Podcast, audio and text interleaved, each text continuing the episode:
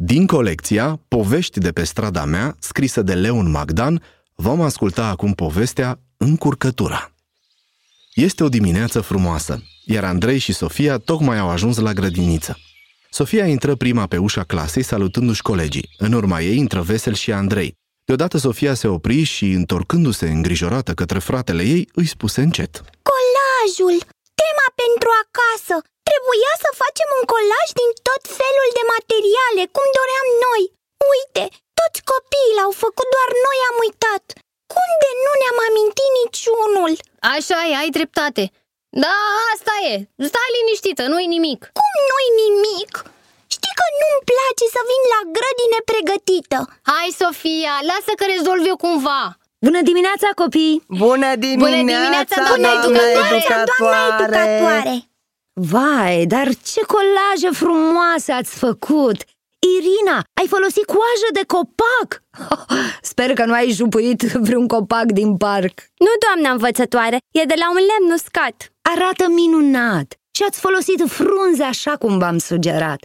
Uite, uh, uite și pietre și scoici. Bravo, copii! Îmi place că ați folosit numai materiale naturale, așa cum v-am cerut. Dar, Sofia? Andrei?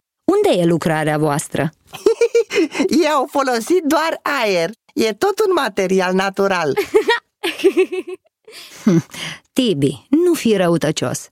Ei, ce s-a întâmplat? Unde vă este lucrarea? Ați uitat-o acasă? Nu, doamna educatoare, nu am avut timp să o facem. Cum așa?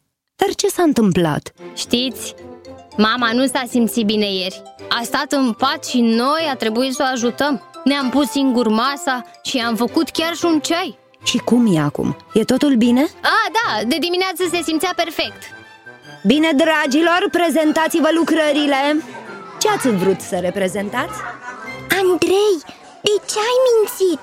Nu e frumos! După ce că ți-am salvat pielea, acum comentezi?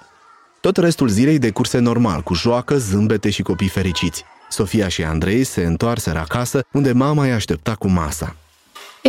Ei, cum a fost astăzi? Foarte bine, ca de obicei. Stați aici și mâncați, mă întorc imediat.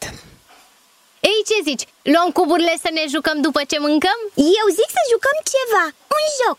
Ce zici de nu te supăra, frate? Mm, îmi place jocul, dar nu-mi place denumirea. De ce nu se numește Nu te supăra, soro? Ghici cine era la telefon? Tata? Ne duce undeva? Nu era tata, era doamna educatoare. Și ce a zis? M-a întrebat cum mă simt după ziua îngrozitoare de ieri. Aoleu! Și tu ce ai răspuns? Nu contează ce am răspuns eu. Mai important este ce îi vei spune tu mâine. Uh, da, ce încurcătură! Și numai din cauza mea. Mâine îmi voi cere scuze.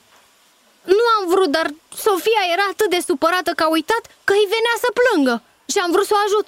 Da, acum dai vina pe mine. Ce să spun? Parcă te-am pus eu să minți. Gata, gata, nu vă mai certați.